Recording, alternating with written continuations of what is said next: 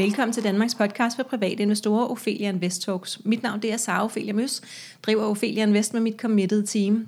Vores mission det er at skabe rum for læring, og vores vision det er, at alle danskere ved, at investeringer er på bordet, hvis vi altså vil det. Vores struktur er, at vi udkommer 1-3 gange ugenlig på mandag, onsdag og fredag, og jeg kan fortælle, at det bliver 1-2 gange resten af året. Vores hovedsponsorer her i 2022, det har været Nasdaq. Og i dag skal vi snakke bæredygtighed med netop Nasdaq. En af de første 3 episoder, som vi kommer til at optage her hen over efteråret.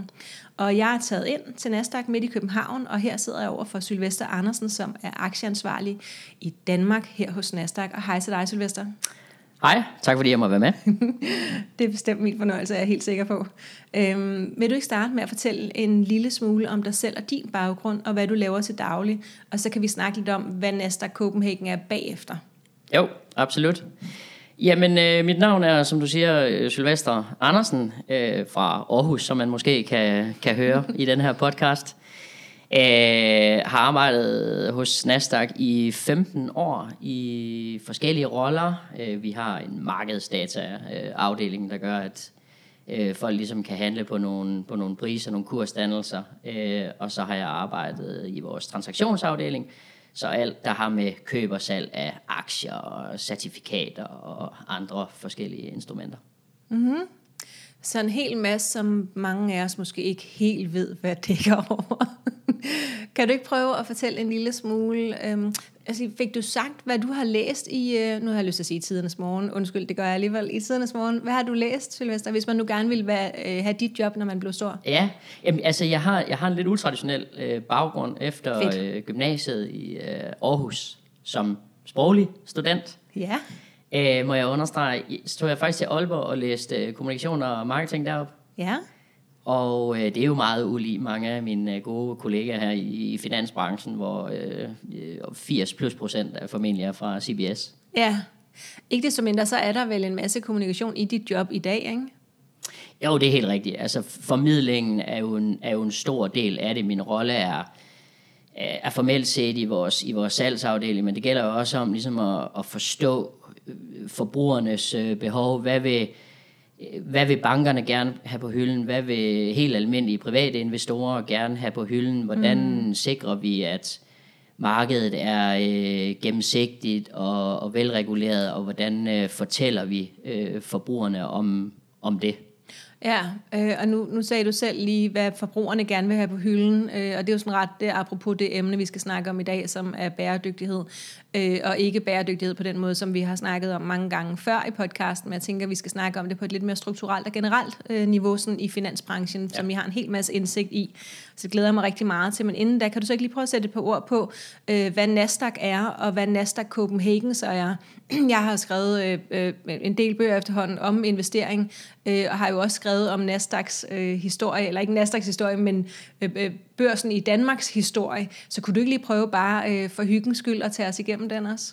Ja, absolut. Altså helt fundamentalt er vi jo en markedsplads. En markedsplads for køb og salg med især aktier, men også alle mulige andre produktkategorier, obligationer og certifikater, som jeg nævnte før, optioner og futures, alle mulige finansielle instrumenter, hvor køber og sælger kan mødes på midten, kan man sige, i en reguleret og overvåget kontekst. Så det er sådan fundamentalt set det, vi gør som børs. Man kan så sige i 2008, hvis vi går lidt tilbage i en historisk sammenhæng, der blev de nordiske børser, som allerede var gået sammen i det samarbejde, der hed OMX. Før det var vi Københavns Fondsbørs, men i 2008 blev vi så købt af Nasdaq, den amerikanske børs Nasdaq, som havde en stor ambition om at komme ind på det europæiske børsmarked.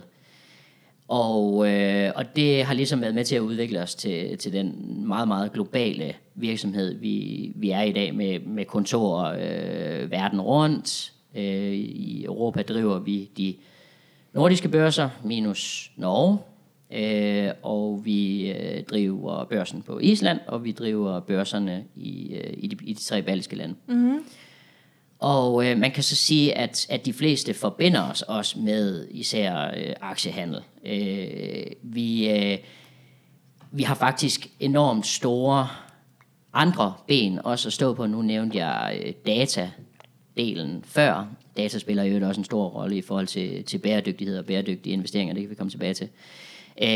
Vi har et stort teknologiben, hvor vi også sælger infrastruktur og overvågningssystemer til andre børser og andre finansielle aktører. Vi har selvfølgelig en stor afdeling for selskaber, hvor en af vores største services selvfølgelig er IPOs, altså børsnoteringer, men også hvor vi ligesom indgår og samarbejder med de her især noterede selskaber og ser, hvordan vi ellers kan hjælpe dem på vej, også på bæredygtighed. Mm. Hvor længe har der egentlig været børs i Danmark? Er det sådan noget, jeg har lyst til at sige 1700-1800? Kan du huske det? Ja, men det er jo et par hundrede år siden, hvor vi lå over på den gamle børs, som de fleste måske kender, hvor Dansk Erhverv hører til i dag nede ved Christiansborg, nede ved kanalen, ja, lige præcis. Okay. Så vi we have been around for a long time. Ja, I bliver nok liggende lidt endnu. Så lad os prøve at drible over i dagens tema her.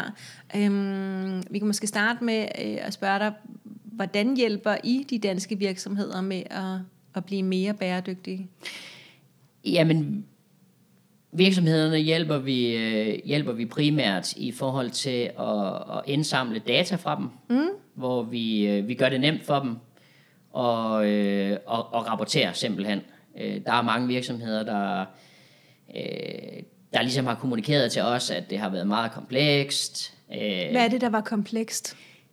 Jamen, det var altså først og fremmest forstå, hvad er det egentlig, man skal rapportere på, og hvad er det egentlig investorerne, altså både de helt store professionelle aktører, men også ganske almindelige private investorer, hvad er det egentlig for noget data, man har brug for, og så sørge for at få det gjort. Og der har vi ligesom lavet nogle standardiserede mekanismer, hvor de her virksomheder, de kan rapportere. Vi har opstillet nogle forskellige kriterier. Som hvad for eksempel?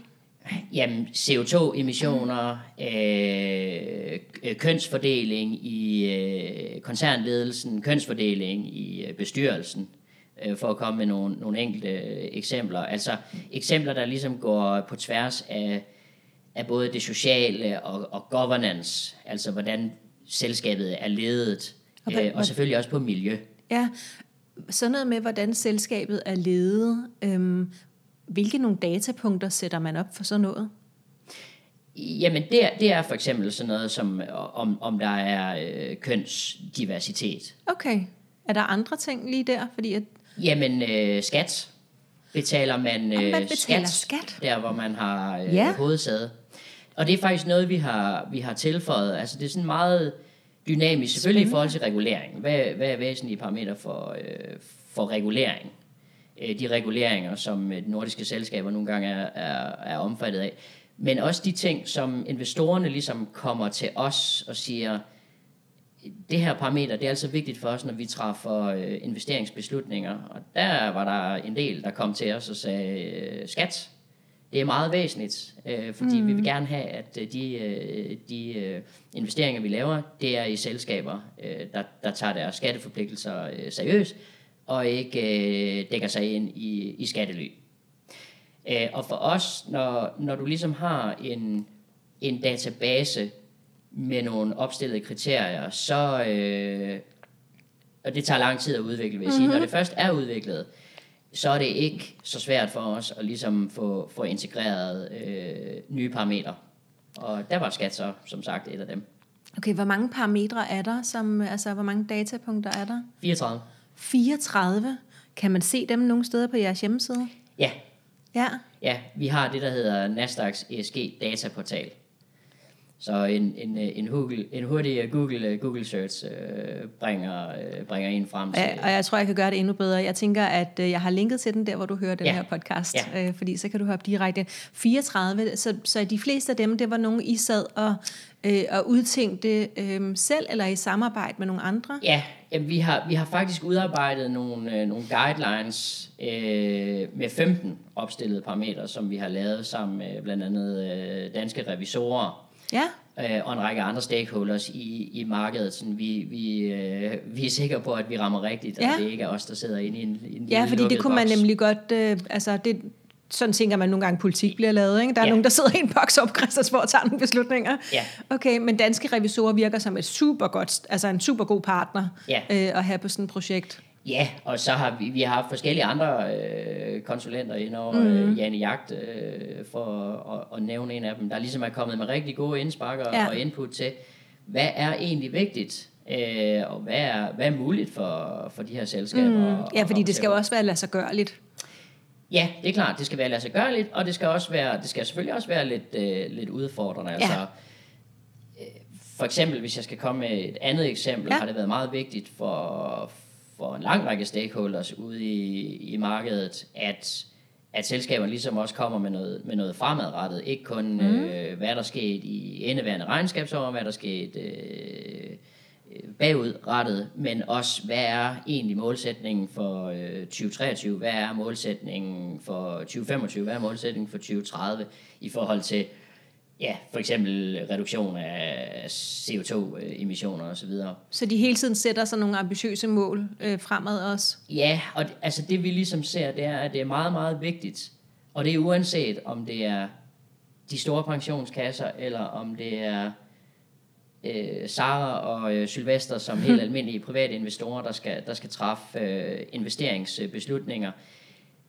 Det er vigtigt for rigtig, rigtig, rigtig mange mennesker, et stigende antal mennesker, at se, hvor vil virksomheden egentlig hen på de her forskellige bæredygtighedsparametre. Og så er det egentlig mit indtryk, vores indtryk, at der er måske større tilgivelse i forhold til, at man måske ikke lige er det optimale sted her og nu, så længe du ligesom er gennemsigtig med, hvor du er nu, og i mindst lige så høj grad, hvor du er på vej hen. Hvad er virksomhedens målsætning? Ja. Og så er det selvfølgelig interessant for investorer ligesom at følge den her rejse, følge de her rapporteringer. Okay, så der var den her målsætning om 2025. Bevæger virksomheden sig i den rigtige retning, og når vi kommer på den anden side af 2025, levede virksomheden op til det. Derfra, og det er egentlig det, vi gerne vil, det er derfra, at det så op til investorerne ligesom at fælde dom. Yeah. Fordi vi i markedspladsen, vi har ikke nogen holdning. I skal være neutral. Vi er fuldstændig neutrale, men til gengæld ser vi det som en af vores hovedopgaver, at tilvejebringe al den information, al den data, så alle investorer ligesom har muligheden for på et meget, meget oplyst grundlag, og træffe en beslutning ud fra hans eller hendes eller virksomhedens investeringskriterier. Og det er vel lidt nyt, ikke? At de private investorer har så meget indsigt i, nu siger jeg danske selskaber. Er det danske selskaber, skandinaviske selskaber eller globale selskaber? Ja, vores ESG-dataportal, det er de nordiske selskaber. Okay. Så det er sådan i rundetal 1000 selskaber. De 1000 selskaber, der er noteret på vores børser i Norden, plus faktisk også norske selskaber. Okay, så de er taget med, selvom I ikke handler dem? Ja, det er korrekt. Og så har vi lavet forskellige samarbejder, blandt andet med en dansk fintech-virksomhed, der hedder Matter, som har gjort os i stand til og skaffe data fra 15.000 selskaber globalt. Okay. Og det er ret banebrydende, og som du selv siger, er det jo forholdsvis nyt, at også private investorer ligesom har denne her indsigt, hvor det måske tidligere har været nødvendigt, at man har siddet og googlet de enkelte selskaber, og så har man måske smidt de tal, man har kunne finde ind i et Excel-ark, og så har man fundet nogle peer group aktier, altså selskaber, der laver nogenlunde det samme, som man ligesom har kunne selv sammenligne. Ja. Og det er noget bøvl, og det er tidskrævende. Og hvad så, når man så kommer ind i den her dataportal, ESG-dataportal på jeres hjemmeside, hvordan ser det så ud? Kan du prøve at sætte lidt ord på... Står der bare 1000 selskaber i alfabetisk rækkefølge, og så en masse datapunkter, eller? Ja, men man kan sige helt, vores intention er, som sagt, vi gør det nemt for selskaberne at få rapporteret ind. Vi tager så dataen, paketere dem, kan man sige, sådan at kunderne ude i den anden end kunderne forstået som investorer, ja. De kan lave de udtræk, som de vil. Okay. På deres, det kan være på deres portefølje, hvor de kan få en oversigt over, og de kan lave en kørsel af deres portefølje, eller en portefølje, som de forestiller sig at have, og så kan de se, okay, min portefølje, hvordan står den ud sammenlignet med noget, der er familiært for mig. Det kunne for eksempel være det danske C25-indeks, eller Nasdaq 100, eller hvad det nu måtte være. Er min portefølje sådan i overordnede rammer mere eller mindre bæredygtig ud fra forskellige parametre. Ja. Og så kan man så få et breakdown, forstået på den måde, at ens portefølje bliver kørt, og de selskaber, der er flade for noget positivt. Altså flade, har et lille rødt flag. De har et lille rødt flag. De bliver fremhævet, og man kan så se, hvad er det egentlig, de er flade for. Og der har vi 62 kategorier, og det er jo alt lige fra våben til alkohol, til kønsubalancer. Det lyder vildt grundigt, Sylvester. Jamen, det synes vi også, det er. Og det lyder også som om, at det er nogenlunde til at bruge, altså for nu er jeg ikke særlig tech-stærk, men du tænker det... ja, man skal ikke være teknologisk vidunder for at kunne bruge det, vel? Og vi har lagt meget fokus i forhold til at gøre det intuitivt. Det skal være sådan noget, at vi kan sidde og snakke med vores onkel og tante om. Ja, fedt. Og ideelt set også med vores børn. Ja. Nu jeg har lige et spørgsmål, fordi de der 15.000 globale virksomheder, nu der var jo kun 1.000 cirka, ikke kun, men 1.000 er rigtig mange, men alle de danske, skandinaviske og også norske i jeres egen hub her. Så er der de 15.000, som I har fået adgang til gennem Matter. Ja. Og er det rigtigt, arbejder de med noget pension, eller hvad er det de... Ja, Matter er egentlig startet... Det kan ikke være en lang forklaring, bare helt kort. Ja, Matter er startet, det er sådan ligesom sprunget ud fra deres arbejde med pensionskasser, hvor vi så egentlig tog en god snak med dem om ikke man kunne hjælpe med at demokratisere bæredygtige investeringer for helt almindelige private investorer, og ikke kun for pensionskasse. Okay, så de havde samlet en masse data ligesom i deres forretning, og så tænkte vi, det kunne være super fint, hvis vi også kunne få lov til at dele noget af det. Ja, så lige præcis. Det vi har gjort, det er så, at vi har egentlig sammenlagt de her ting, som vi selv har i vores Nasdaq ESG-portal, altså de her 1000 selskaber, og så har vi egentlig sammenlagt det med alle de forskellige kilder, som Matter tapper ind i, som er plus 60. Så det vil sige, at vi har både virksomhedernes egne rapporteringer, hvordan ser de egentlig sig selv, og så har vi de her 60 forskellige kilder globalt, så vi ligesom får the world outsides indtryk af de her forskellige virksomheder, hvor er de egentlig, så vi har lidt begge sider af mønten. Ja, og de der yderligere 15.000 virksomheder, hvor kan man se noget? Kan man se noget om dem nogle steder? Eller er det kun jer, der har det indtil? Nej, det indgår også i det her Nasdaq ESG Footprint, som det faktisk hedder. Så der kan du lave det her udtræk. Okay, på alle de globale der også? Ja, jeg vil sige, du skal meget, meget langt ned i small cap aktier på mindre børser, for at vi ikke har dækning på dem. Okay, godt. Men lad os stoppe den der. Jeg tænker, at det lyder både spændende og vigtigt. Hvordan har de danske virksomheder især taget imod det her, som jeg tænker er et tvunget tilbud? Ja, og det er faktisk ikke et tvunget tilbud, fordi de har mulighed for at opdage ud. De skal faktisk opdage aktivt ind. Men jeg vil så sige, at de har været utrolig positive. Okay. Og jeg vil faktisk sige, altså langt de fleste nordiske selskaber arbejder jo også meget, meget aktivt hen mod en mere bæredygtig verden. Og mange af dem har jo en interesse i at få det kommunikeret ud, det de laver. Og de har også en interesse i at gøre det nemt for investorer ligesom at få indsigt i selskaberne. Og selskaberne ved jo også udmærket godt, at mange investorer, jamen selvfølgelig sker der en sammenligning på tværs af selskaberne. Så jeg tror bare, der er sådan en opfattelse af, at det er nok klart bedst at være transparent omkring, hvordan står det egentlig til i vores, i vores koncern. Hvor mange, hvis vi siger, at vi har 100% af de danske virksomheder, det kan være, at vi lige skal skære de allermindste fra, fordi det kan være svært for dem, altså på grund af simpelthen bare mandetimer, at lave det her arbejde. Hvis vi siger mid- og large cap, hvor mange procent af dem vil du sige ikke er i jeres screener? Jamen, jeg vil sige, i large cap er vi i Danmark er vi på 100%, og, så går vi stille og roligt ned i small cap segmentet er det måske en 50-60%. Okay. Så alle de store virksomheder, de er der. Ja, så handler det, kunne jeg forestille mig, nu har jeg jo snakket med mange små virksomheder gennem de sidste 5 år, at det handler rigtig meget om simpelthen bare, at de ikke har timer nok til at gøre alting. Og nu er jeg jo selv selvstændig, så jeg ved godt, der er mange ting på ens tallerken, og det er bare ikke det hele, man når.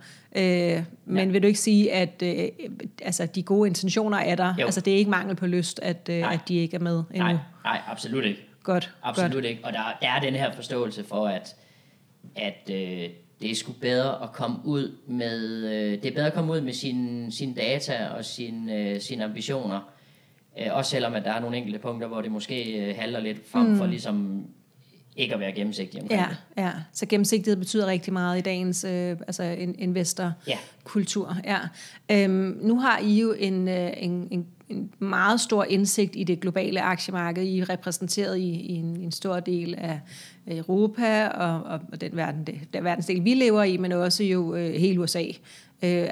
Har I også børser er det Nordamerika, og så de her i Europa, eller er der også andet? Man kan sige, at vi ejer de her 7 børser, jeg nævnte før, i Nordeuropa, og så ejer vi en række børser i USA. Vi leverer teknologi, altså handelsplatforme, til en lang række børser rundt omkring i verden, men det er i Nordamerika, og det er de her 7 europæiske børser, som vi ejer. Ja. Ikke desto mindre, så tænker jeg, at det giver jer en voldsom indsigt i det globale aktiemarked. Hvordan tænker du, eller hvordan kan I se, at de danske, og du må godt tage de skandinaviske med, hvis det er bedre, hvordan klarer vi os her i Norden i forhold til resten af verden sådan på den bæredygtige agenda? Er vi foran, bagud, eller er vi bare med? Jamen, altså, jeg vil sige, når man ligesom rejser ud i verden i en arbejdsmæssig sammenhæng, der er ikke ret mange investorer, som ikke ligesom fremhæver de skandinaviske markeder som værende nogle af de mest, det de refererer til som ESG-compliant. Altså, der er virkelig et super indtryk af det arbejde, som de danske og nordiske virksomheder laver på sustainability-agendaen. Rigtig stor anerkendelse for det lederskab, som mange både større nordiske virksomheder, men egentlig også den underskov af mindre fintech og cleantech og greentech-selskaber, der ligesom bruser frem i Norden. Det er der meget stor anerkendelse for, uanset hvor man ligesom kommer hen i verden. Mm. Er der nogle steder, hvor at vi kan kigge hen og lære mere? Er der nogle steder, hvor de er endnu længere fremme? Det er et super godt spørgsmål. Altså, jeg vil sige, når der ligesom bliver lavet målinger på, hvad er verdens mest bæredygtige aktieindeks. Altså, det er altid Sverige og Finland og Danmark især, der er nummer 1, 2 og 3. Ja. Man skal selvfølgelig passe på med at have den opfattelse, at man bare har verdens bedste markeder på alle parametre. Men faktum er bare, at vi er enormt langt frem. Vi har bare nogle rigtig, rigtig gode selskaber, der arbejder dag ind og dag ud for positiv transformation af verden. Og det er der bare en super anerkendelse af derude. Jeg vil sige, at hvis jeg skal komme med et datapunkt, som er væsentligt, så er det, som også har været velbeskrevet i medier, der er sådan en Corporate Knights undersøgelse. Mm-hmm. Det er sådan en undersøgelse, der er meget, meget anerkendt for de 100 mest bæredygtige virksomheder. Og der har det bare været skandinaviske virksomheder, især danske virksomheder, der har ligget i top 5, 7, 10 stykker. Og også på førstepladsen et par gange. Og også på førstepladsen, ja. Som Vestas sidste gang. Ørsted har ligget der. Christian Hansen har ligget der. Og en lang række selskaber har ligget i top 10. Danske og nordiske selskaber har bare ligget konsistent i top 10. Så vi er bare langt fremme. Men du sagde, der var et datapunkt, hvis du skulle fremhæve. Jamen, det er det her.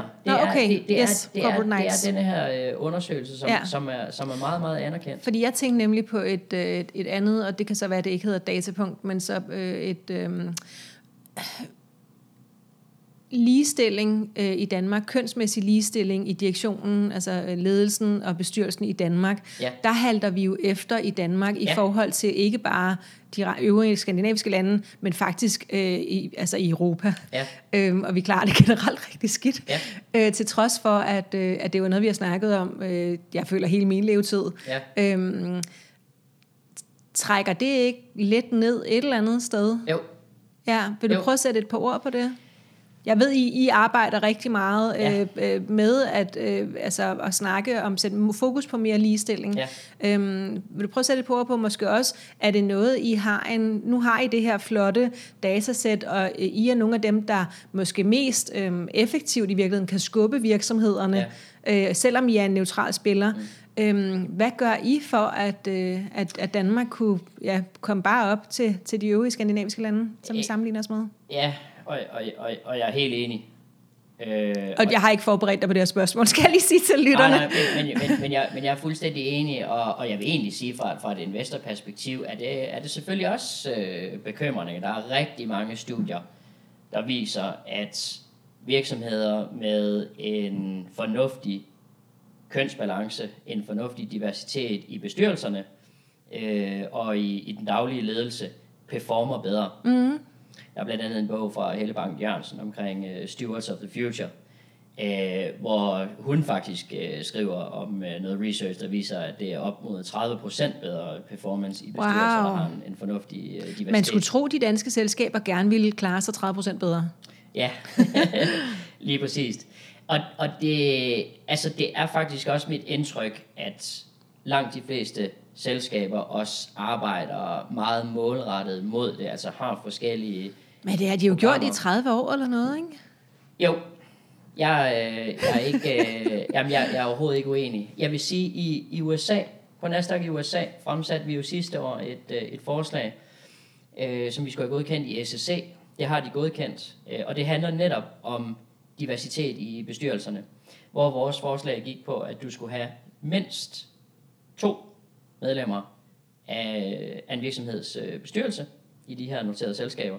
Altså som et noteringskrav hos os. Wow, altså for overhovedet at blive børsnoteret? For at blive børsnoteret. Wow.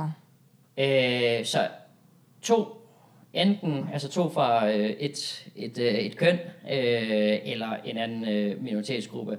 Og hvis ikke du har det, så en helt klar beskrivelse af hvorfor. Og hvornår. Ja. Og det gik igennem, siger du, i USA? Ja, og det gik igennem, så det er en del af vores optagelseskriterier nu. Hvornår kommer det til Danmark? Jamen, det er et godt spørgsmål, Sara. Altså, vi vil jo allerhelst, at tingene de ligesom sker organisk. Men det gør de ikke. Og vi vil helst ikke diktere nej, det kan jeg så godt forstå. De her ting. Så, altså, jeg tror, fra vores synsvinkel vil det bedste sådan set være, hvis selskaberne selv når i mål, eller at der eventuelt sker en regulering på området. Vi lader den ligge der, men jeg skal jo snakke med dig igen senere på året. Så tager vi den igen. Ja, det tænker jeg godt, du kan regne med. Vores tid er ved at være gået, Sylvester. Jeg synes, det var mega spændende, og jeg tænker, at lytterne, der sidder og lytter med, du har fået en masse meget konkrete tips her, og jeg samler lige op på dem. Så inde på Nasdaqs hjemmeside ligger der noget, der hedder ESG-dataportalen, og også ESG-footprint. Og jeg tænker, at du kan google bare Nasdaq og så de der ting, og jeg kommer til at linke til noget af det. som jeg har forstået det, så ligger der 16.000 selskaber, 1.000 fra Norden og 15.000 fra resten af verden, som man kan gå ind og slå op på forskellige vis og sammenligne. Så var der Corporate Knights, som er bare corporateknights.com, tror jeg det hedder, og der kan du finde en liste over de 100 mest bæredygtige selskaber. Og så var der den her bog, som jeg tænker, at mange måske også synes kunne være interessant, af Helle Bank Jørgensen, som hedder Stewards of the Future, som handler om det her med diversitet i ledelsen og bestyrelsen. Ja, det er et væsentligt element i bogen. Jeg tænker, det kan jeg godt anbefale. Ja. Hvad synes du er det mest vigtige, som lytteren skal tage med sig fra den her samtale? Jamen, jeg synes, det er på bæredygtighedsagendaen og med sustainable investing, som det hedder. Dan dit eget overblik, være have veldefineret dine egne bæredygtighedskriterier. Der er jo alle mulige store fonde, der ligesom har forskellige temaer, eller som har et eller andet ESG-aftryk osv. Men jeg tror, det er vigtigt for den enkelte investor ligesom at have en helt klar vision for, hvad er egentlig vigtigt for mig? Mm. Er det kønsdiversitet? Er det CO2-neutralitet? Ja. Er det... Hvad betyder våben for mig? Det er jo meget debatteret her nu, fordi våben har jo traditionelt været karakteriseret som noget meget, meget ondt, og er det i vid udstrækning også, men på den anden side kan det være et middel til at opnå noget positivt. Der tror jeg bare, det er vigtigt, at hver investor træffer sin egen beslutning og agerer ud fra det. Og der er det selvfølgelig vigtigt, at bankerne og de her online brokers, online mailere, de ligesom har tilbudene klar til de private investorer, så det måske ikke kun er, du skal ikke kun vælge en fond, hvor der sidder nogle porteføljemanagers, eller hvad det nu måtte være, der ud fra deres kriterier ligesom har dannet grundlag for, hvad du skal investere i. Ja. Det er dig, der skal sætte dit fodaftryk ved at stemme med dine penge ud fra de kriterier, som du har. Hvad er vigtigt for dig? Mm. Og der vil jeg måske komme med en lille opfordring til de private investorer om at hvis man måske ikke har tilbuddet på hånden, fordi det er vigtigt at understrege, at selvom Nasdaqs hjemmeside er god, der hvor du ligesom får konkretiseret de her ting, der hvor du rent faktisk kommer til at gøre en forskel med dine penge, jamen det er jo når du træffer dine investeringsbeslutninger, og det gør du i din bank, eller i din online platform, eller hvor du nu handler aktier. Så der vil jeg selvfølgelig opfordre til, at hvis man ikke føler, at man har de instrumenter til rådighed for at træffe de her beslutninger, at man så tager en god dialog med sin børn. Helt sikkert. Og der er jo nogen som Nordnet og Saxo, særligt Nordnet, har en fantastisk screeningsmodel til fondene, som jo er der, vi nogle gange kommer til kort, fordi så ligger der 3.000 aktier i en fond. Ja. Hvad for noget af det er godt og skidt, ikke? Fordi på jeres hjemmeside tænker, der er det mest enkelte aktierne, I koncentrerer jer om. Præcis. Ja. Det var det, vi nåede, Sylvester. Ja. Tusind tak, fordi jeg måtte komme og forstyrre dig. Tak, fordi jeg måtte være med. Og dig, der sidder og lytter med, du kan følge Nasdaq, tænker jeg, ikke på alle sociale medier. Du kan følge, det snakkede vi lige om, inden vi startede, du kan følge det amerikanske Nasdaq alle steder, og så vil jeg sige, at nu efter, jeg har skrevet en del bøger, jeg har brugt Nasdaq Danmarks hjemmeside rigtig, rigtig meget. Der findes altså rigtig meget guld derinde. Man skal måske lige øve sig lidt i at bruge hjemmesiden, men så er der altså virkelig meget information derinde. Hvis du hører denne her episode, som kommer ud fredag den 2. september 2022, eller bare inden den 7. september, så kan du nå at komme med til vores store event inde i Fælledparken, hvor vi simpelthen mødes og spiller rundbold og spiser pizza og drikker noget vin og noget sodavand. Og bare hygge os som afslutning på 5 år med Ophelia Invest, fordi at jeg skal til at lave noget andet. Så det her, for ligesom at nyde sensommeren, så bliver eventet nu, selvom at vi først lukker stille og roligt ned lidt senere. Der er masser af online aktiviteter endnu. Podcasten her fortsætter hele resten af året. Vi har over 20 nye episoder klar til dig. Denne her episode var som sagt sponsoreret af Nasdaq, og så er der bare tilbage at sige tusind tak, fordi du lyttede med.